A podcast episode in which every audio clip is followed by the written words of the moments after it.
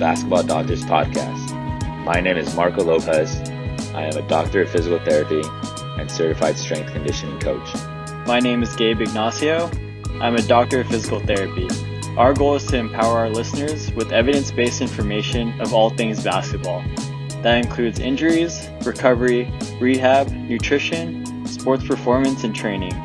We will be interviewing key influencers to help you become a more well rounded athlete at any skill level. Now we have one question for you. Are you ready to ball for life? Let's get it. Hey, what's up, everyone? It's Marco from the Basketball Doctors. Today I'll be your host for the episode that's going to include a lot of things regarding speed. Have you ever thought about how to train for speed, how to get faster in the court? So today's the episode for that. Today we have Adam Menner from New Jersey. You probably heard of him from the creator of Varsity Hoops. This guy's the go-to for any basketball speed performance. So, Adam, tell us a little about yourself. Thanks for coming out on the show. Yeah, no, thanks a lot. I appreciate it. Uh, we connected over social media, which was pretty cool. You know, it's funny to say that, but I think doing stuff like this has really allowed us to build a little bit of a relationship. So I'm, I'm happy to be here. So, yep, like he said, I'm, um, I'm located in New Jersey. I'm the director of performance for a bigger facility called Varsity House Gym, but I am uh, created my own company kind of underneath that as well. So that is consisting of Varsity Hoops, and we train anybody from youth all the way up to pro and NBA athletes, which was pretty cool. So we have a big sample size of kind of what works and what doesn't. And, you know, my goal is just to make sure that every single kid is healthy, feels good, but ultimately performs well and, and can become the fastest that they can. Perfect. So what started varsity hoops and like what sparked your interest in basketball? Yeah, so I mean, I played my whole life. I literally have been playing since I was in third grade, which is kind of crazy, you know how fast time goes. But uh, so I did that, and then I grew up in the Midwest, which is a little different. So I grew up in Chicago. I moved to Indiana, and then I played at a really competitive high school. I don't know if anybody's heard of a Carmel High School in Indiana, so like the mecca of basketball, if you will and there is where i really got exposed just to like what it truly takes to make it to the next level. There were six other d1 guys on my team going everywhere from like iu michigan purdue. So it was pretty wild just to i was a freshman and just to level up myself there. And then just the work ethic behind it. And then you know obviously i realized i'm not going to make it as far as some of these other kids. I could maybe play a little low d1 ball but nothing special. So i got hurt and then that is where i really began to understand you know how can i help other athletes you know push their genetic maximum and kind of reach their full potential? Yeah it's funny that you mentioned you know you got hurt and then started getting back into the field. I feel like all basketball players myself and everyone else they want to just stay in the basketball realm and find ways to kind of stay in that community and it's great that you kind of did that. I know you mentioned uh, genetic potential and health. So can you kind of elaborate a little bit more to me regarding like how and what's the difference between athletic, you know, general health, you know, athlete health and like actual performance? Does it coincide with each other or are they different? Kind of.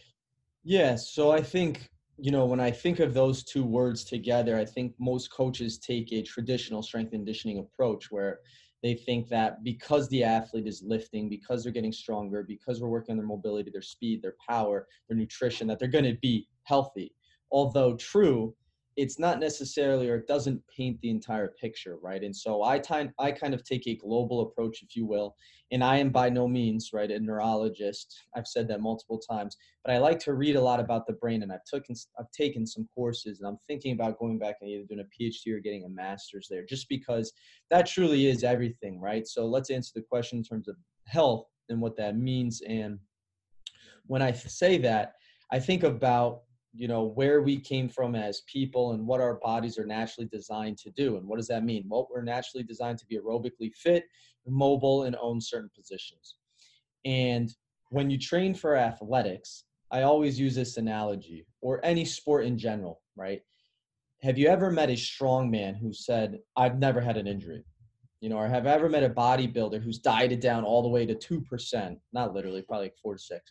And they were like, yeah, I felt great. All my hormone levels were stable, right? Or even athletes at the highest level. I mean, LeBron James is an anomaly, but you can either see Father Time's undefeated and he's starting to see the wear and tear of that. Are those things healthy to the systemic body of a human? And I would argue, no, they're not. Certain qualities are if you have a new athlete coming in and that new athlete needs to get stronger, well, that's going to add to his longevity and that's going to add to his health, but to a certain degree. And so when you try to find the balance between the two, that is optimally where you're going to hit that genetic potential that I believe. And, and that can come from a whole host of different things as well.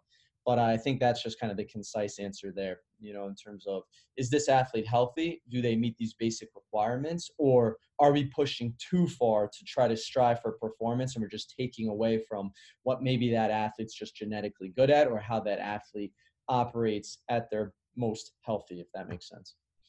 No, that makes sense. I mean, I think there's a huge difference between both. You know, you're comparing a bodybuilder with a basketball player, different physiques, and you're kind of training for more for performance as opposed to physique wise. You know. And here's uh, actually a cool. Here's actually something cool, right? That you could do, which is interesting. If you if you don't have a lot of people that have never been around NBA players, so I've been pretty fortunate. I've seen a handful of NBA players I worked with just a few, not too big of names, but I traveled to work with a few who are really big names. Hmm. And if you ever, if let's say they took their shirt off, right, which they all love to do, and they're just working out with their shirts off. If you were to look at the body of like a James Harden or like a Kyrie Irving, you would literally be like, that dude has a dad bod. but if you were to look at the super fit CrossFit athlete right? And he takes his shirt off. Everybody's like, "Dear God," you know what I mean? He looks like a Greek yeah. god over here. He must be like super healthy and in great shape. But if you don't understand what the body was naturally designed to do, stemming back from, you know, we've talked about it off camera, but ancestries all the way down in terms of being aerobically fit, uh, life was active back then. A lot of the pain and the problems that we see now are a byproduct of man-made interventions, such as sitting at a desk, such as being at a cell phone, such as being hunched, you know, hunched over all the time and poor posture. So when you look at those guys, you would say, nope, CrossFit, he looks really good to the untrained eye. However, the thing that separates James Harden and all these other guys is one, their genetics. So you can just rule that out entirely, right? But these guys are phenomenal. And even if you stem all the way down, so like down to some of the youth athletes that I have that I walk into the door. These guys are just phenomenal at owning certain positions and the way in which they move, how they breathe. They get into, you know, they engage their adductors, their abs, their hamstrings, their glutes all the time. You ever watch Kyrie Irving or James Harden? Literally, right? A Euro step is so much breaking force into, right? Changing of planes of motion, which are insane. But if they were to get into the weight room, I they don't even, and I've seen this not that, but was and even dumbbell bench 50 pounds for 10 reps. Where the CrossFitter might say, I could do 120 for 10 reps. Yeah.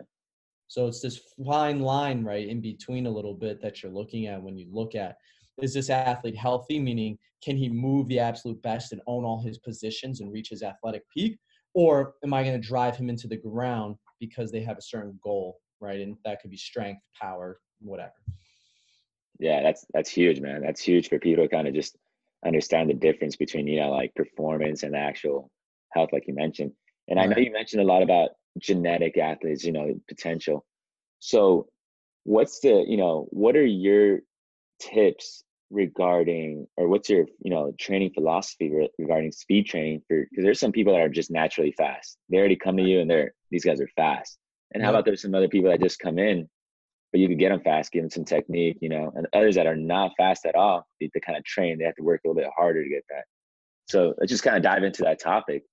Uh, yeah. So when I think about genetic potential, I think about what is the one component or what is the one physical quality where I could get an athlete to possibly reach their genetic potential, and it's speed. And speed is here's why you know and this is just based off of this isn't just like me proclaiming. This this is just based off a lot of the work of charlie francis um, derek hansen hunter Charneski, who's become a friend of mine and he's great and guys who have really seen and trained athletes at the highest level but i've now been able to train a lot of athletes at the highest level and even at the youth level regarding this. But when you look at speed you know sprinting in my opinion is the hierarchy of athletic development because it is the only exercise, the sprint alone, once you get past 15 to 20 meters, kind of that sweet spot or a little bit further, is where you utilize 100% of one's body's motor units. So every single muscle in the entire body is firing. The nervous system is completely aroused and heightened. And everything from there, and we'll talk about, you know, a little bit about the speed reserve, but everything, all the other physical qualities that you're looking to train happen as a residual byproduct of reaching an athlete's maximum top speed. So, like deadlifting, a 700 pound deadlift doesn't even come close to the amount of force that one strikes the ground with when they sprint, right? No matter the athlete's experience, once they reach 20 to 25 meters, they're generating about five to six times their own body weight per stride. So, right, they're at that top speed, one, two, let's say that's six per stride, right? That could literally be whatever times, let's say the person weighs 200 pounds. So six times 200, right? Right there's 1200 plus two, because each side that's 2400 tons of force with each stride. So that is where you're saying, well, okay, little Johnny here, I want to help him get, you know, reach his genetic potential. Most people would say, all right, let's go right to the weight room. That's a key component. But if I'm trying to get the biggest bang for my buck and I'm trying to push his genetic potential, I'm going to focus more on speed. And once I focus more on speed, I'll use those other tools to help supplement the main goal, which is speed, right? Which is speed. So yeah, no, that's that's huge. Like the whole specificity principle. You know, in order to train for speed, you gotta train. You know, of course. What what do you do? What are some of the? Can you kind of give us some speed? You know, training drills. You know, for some of the young athletes that are listening right now or even some of the coaches like what's you know you mentioned weight room you kind of have to do a little bit of both but like you said if you have the most bang for your buck is directly speed training because that's going to yeah. be very specific towards the task. What are some of the drills that you go with your athletes and kind of um, introduce with them you know even just starting like uh, i know we mentioned this off air but just even starting in the beginning like how do you even kind of go approach that? You know you can't just have them go run right. 40 yard sprints uh, yeah, I mean, I think there's a there's a lot of um, you know there's a lot of misbeliefs in terms of just speed training. Like, what does that actually entail? And like, do I just have an athlete go and run and and what have you? But there's a lot more to it, you know. And I think it stems from before I would even prescribe a drill or an exercise. I think understanding the the mental not the mentality, the overarching plan and picture of how to build a speed program out, and then you guys can go wild with whatever exercises you feel are best or where they fit. So, pretty simply, in essence, everything that you do regarding speed training is going to come down time, right? And that is how much time does an athlete spend on the ground through the sprint? And in a sprint, there's three separate phases, right? You have phase one, your acceleration accumulation. That's just you're accelerating. Phase two, which is where they start to get upright, 15 to 30 meters, 40 meters maybe. That is their power intensification. And then their last phase is what's called absolute speed realization. And that's where athletes are running like 60, 70, 80, or even 100 meter sprints. And you're moving at like, I mean, if you've ever, I don't even recommend this, but like for myself, if I train or even my pro athletes, I don't have them do this. But if you ever run a true 100 meter sprint, I mean, it is insane. Like the brain is going, right? Nothing in the body will ever utilize, like I said, that amount of motor units. So those are your three phases. In your acceleration phase is your longest ground contact time. In your second phase is a little bit shorter. Your third is your least, right? Because you just look at projection, where the, you know, that in terms of where the body or where the, um, I'm like losing my words here, where the athlete's torso is in relation to the ground. So they start to come here. So their strides and their knee flexion will be the highest. So they spend the most time on the ground. And that is kind of strength building, if you will, right? Because you're developing a lot of force just given the nature of position as it relates to the ground. Now, as you get more upright, there's more eccentric loading on the hamstring. And now the heel has to come right underneath the frame. And then that's going to propel you to stay upright. This is where posture is important, a lot of arm drive, but you have shorter ground contact time because less touches. And then as you move further a little bit, this is where you're literally barely on the ground and you see you know the expression we like to use is almost like floating right you watch like Usain Bolt and Ben Johnson, once they're reaching that 100 meters, they're so powerful, it's very short ground contact time. So you understand that. Now, when you look at, okay, so how can we create a plan accordingly? In the acceleration phase, now we'll talk about all the drills and the tools. So I always open up with some type of speed work.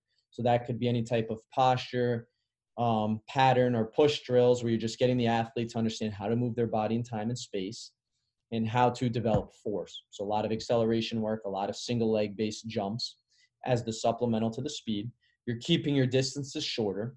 And then your strength work, you could use fuller ranges of motion where you're spending more time on the ground, right? Or you're spending more time lifting weight. As you trans you know, as you transition into that next phase, what you want to do is again follow the ground contact time. So now my jumps are going to be more reactive and base because it's shorter ground contact time my movements in the weight room are going to be shorter ranges of motion due to the less knee flexion. And I'm going to work on more power output. So the speed of the bars got to be a little bit quicker. And then as I transition a little bit, I'm getting extremely specific, as you mentioned, the SAID principle. And I'm doing super reactive based jumps, such as like a depth jump or even a band assisted jump, where I'm spending minimal, minimal time on the ground, more so than I could replicate on my own. And then the weight room stuff, you want to cut out a lot except for maybe your main stuff here, right? In terms of just like maybe you do a super high hex bar lift where it's like a small hinge with very limited ranges of motion. And then therefore everything aligns perfectly and then you can kind of maximize that athlete's sprinting ability. And then um, obviously all the little drills that fall in there, that could be a whole separate thing, but you guys can kind of fill it in with, with that template if you will. No, that's that's perfect, man. That's a nice little program, and I love the whole breakdown of the whole sprinting. You know, because some people are like, "Oh, stay low, stay low." You can only stay low so for so much, and else just fall forward. You know, right. you can come up right. Um, what are some of the things that you've used uh, to help athletes, you know, get that first step or you know the quick acceleration? Because you know, in basketball, we're not running that far. You know, but I know we mentioned this off air as well you know, the faster you are, the faster your relative, you know, you mentioned you're faster your relative speed. So you're still training for that, you know, whole hundred meter to improve your overall speed. But uh, what are kind of uh, drills or you know tips you give athletes that want to get faster in that quick, you know, four or five steps, you know, that acceleration?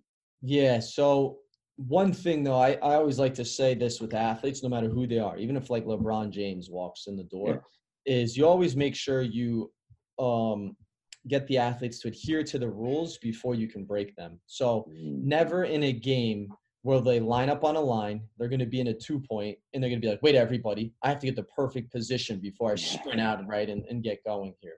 So we'll spend a couple weeks or even a month in that acceleration phase just working on, on technique to have proper posture patterns. Therefore they understand how to move their body in time and space. Once they get acclimated to that it gets it becomes a little bit more fun because in the team sports setting like you just mentioned there can be a whole host of different scenarios that the athlete has to present or is presented to the athlete. So one of my favorite acceleration drills is actually called a negative step.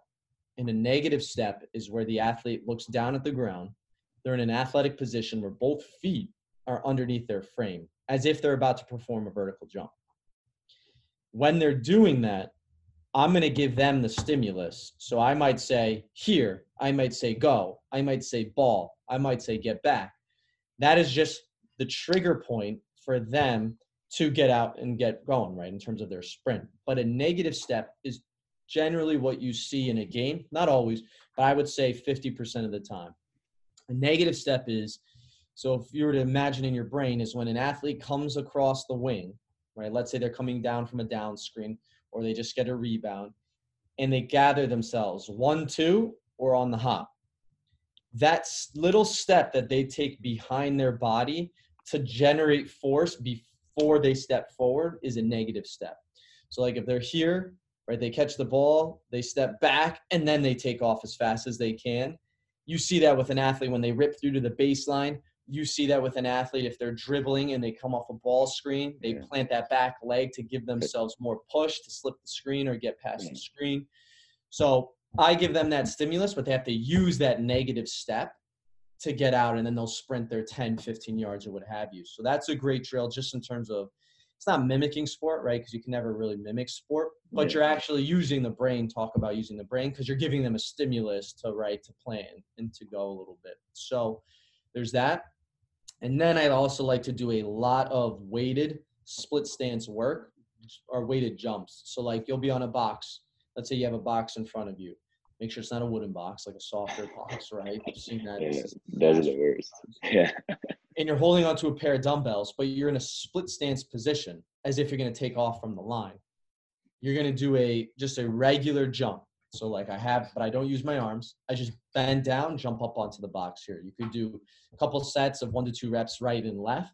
That's also good to develop just starting position and power and isometric strength out, out of the bottom, right? Because that's just power and strength, if you will, in itself, right? You could say lifting is too, but I don't know. If you have like a high school kid who has 50 to 80 pounds in each hand and he's split jumping onto a 24 inch box, he's probably strong too. Yeah. so you have the strength component there. And then I like to do a lot of like med ball throw work into a wall though. So like they have the med ball, they're in that athletic stance. They have to extend, right? And then throw the med mm. ball into the wall here and stuff like that. Not too much triple extension work. This is kind of a tangent, but um, you never really truly see true, true triple extension in sport, right? You always see athletes like squat run or their pelvis is tilted a little bit forward just so they can get that knee flexion and back. So like whenever you see athletes and you're like, get your hips all the way through, it's like maybe, but I'd rather just see more velocity with their throws and with their body than I would actually reaching that that true triple extension. Uh, no, that's good. That's good. I like the whole uh, uh, ex- reacting to that external stimuli, meaning like, you know, when you kind of tell them go, let the go. Cause I think that's one thing we don't really do as much, but you know, we have to kind of get back doing even especially after people that come back from injury, that, you know, they'll do well at pre-planned situations, but the whole game of sport is reacting. So I really like that. Yeah, it's chaotic. And I think I like how, you know, you have to actually, you know, turn the brain on and really focus like, Hey, I'm not going to be having this pre-planned movement. I'm going to react to this and see how their uh, mechanics are in that situation right. everything. Um, another one last thing I want to ask you regarding speed training. What would you say in regards to? I know some athletes are like, you know, do you know when I'm training for speed, should I include that in the beginning of my workout or the end of my workout, in between my workout? You know, what do you what do you recommend for those athletes that you know like some of them like hey i'm gonna finish up with a bunch of speed drills. And others want to be like hey i want to you know it's pretty taxing. Some of the coaches have them let's have you do the speed work first and then go into the weight room. What do you recommend? Or do you do it you know be after basketball practice or before you know what's your in regards to programming when do you program actual speed training within the workout? Yeah so I, again knowing that it is required 100 motor units, putting it at the beginning is generally optimal just because they're going to feel their best after they do their warm up, right? So you put into whatever warm up series, you go through dynamic warm ups, you get A skips, B skips, just some jumps and marches and stuff like that. And then you slowly progress into it. And then I would lead with your sprints. And then if you were to do like an exercise section or exercise template for a day, you open up with your speed training. So keep the volume relatively low, six to eight sets of, you know, 10 to 15 meters. Then you do your jumps after your speed. A lot of people do jumps by themselves, which is fine. But again, if you're trying to maximize your genetic potential, you'd probably opt for speed and then you would go your jumps after. Then you do your strength work and then you can do all of your accessory work. So you could do any of your rehabilitation work there, any of your specific mobility work, any of your weak point training. And then I like to usually just finish with some type of aerobic work from there. So, yeah. Perfect, man. Love it. Love it. Um, yeah, so we're kind of ending up on time here. Uh, I don't want to keep you too long, but tell us a fun fact about yourself, Adam. Fun fact about myself. I think I'm just going to go with what I said off camera. You know, I don't know if I'll, I'll bring it to the camera, but um, I wanted to be a director and a screenplay writer. So that was something that was kind of totally different. I love to write. I love uh, creativity and making videos and it's cool that I could do that now here in this field. But yeah, maybe if I had a second career, it would be in that. yeah, that'd be that'd be kind of cool. Make you know, be able to dominate like the content aspect of everything. That'd be that'd be cool. Um, we'll see. So, tell us a little bit about just to end it. Tell us a little bit about about your business, how they can find you. You know, your information, your your email, website, social media handles. Tell us, you know, everything about the business that you run and how they could reach you and kind of contact you regarding consultations and everything. Sure. Yeah. Um, so you, my Instagram is usually where I'm the most on. Um, that you can just find me at Adam Menner. It's just all one word, lowercase A D A M M E N N E R. My website is called Varsity V A R S I T Y hoops H O O P S training.com. Um, it's actually under revision because what we're going to start creating is what's called the VH Strength Entrepreneur Club. And that is basically just a huge educational platform where all of my basketball courses, we're going to have courses, we're going to have live videos, we're going to have articles, we're going to have reviews, a coach's Slack board, and then you'll have access to our entire team. And basically, it's just a very inexpensive way to help young coaches build careers in the private sector industry. So not only are we going to be talking about training, but there's a lot of career and business development because we've been very fortunate to build a super successful private sector sports performance gym, and we want to give back to a lot of young coaches who I know want to get into the industry at a very low barrier cost. So that will be released and that will be on the website. Perfect. We will include all of his information in the media notes. And you could also find his information in our Instagram, YouTube, and Facebook with the handle at basketball docs and our website, uh, www.thebasketballdoctors.com, or email us for his information at thebasketballdoctors at gmail. But thank you again, Adam, for coming on. And thank you guys for listening and following us. We hope you learned something from our discussion today. And use this knowledge to kind of gain some more speed over those of your fellow competition. We love to continue bringing information regarding all things basketball to a mass audience. So please rate us, subscribe us, comment, and tell your friends. That's ball for life. Thanks, Adam, for coming on the show, man. Yeah, appreciate the opportunity. Thanks so much.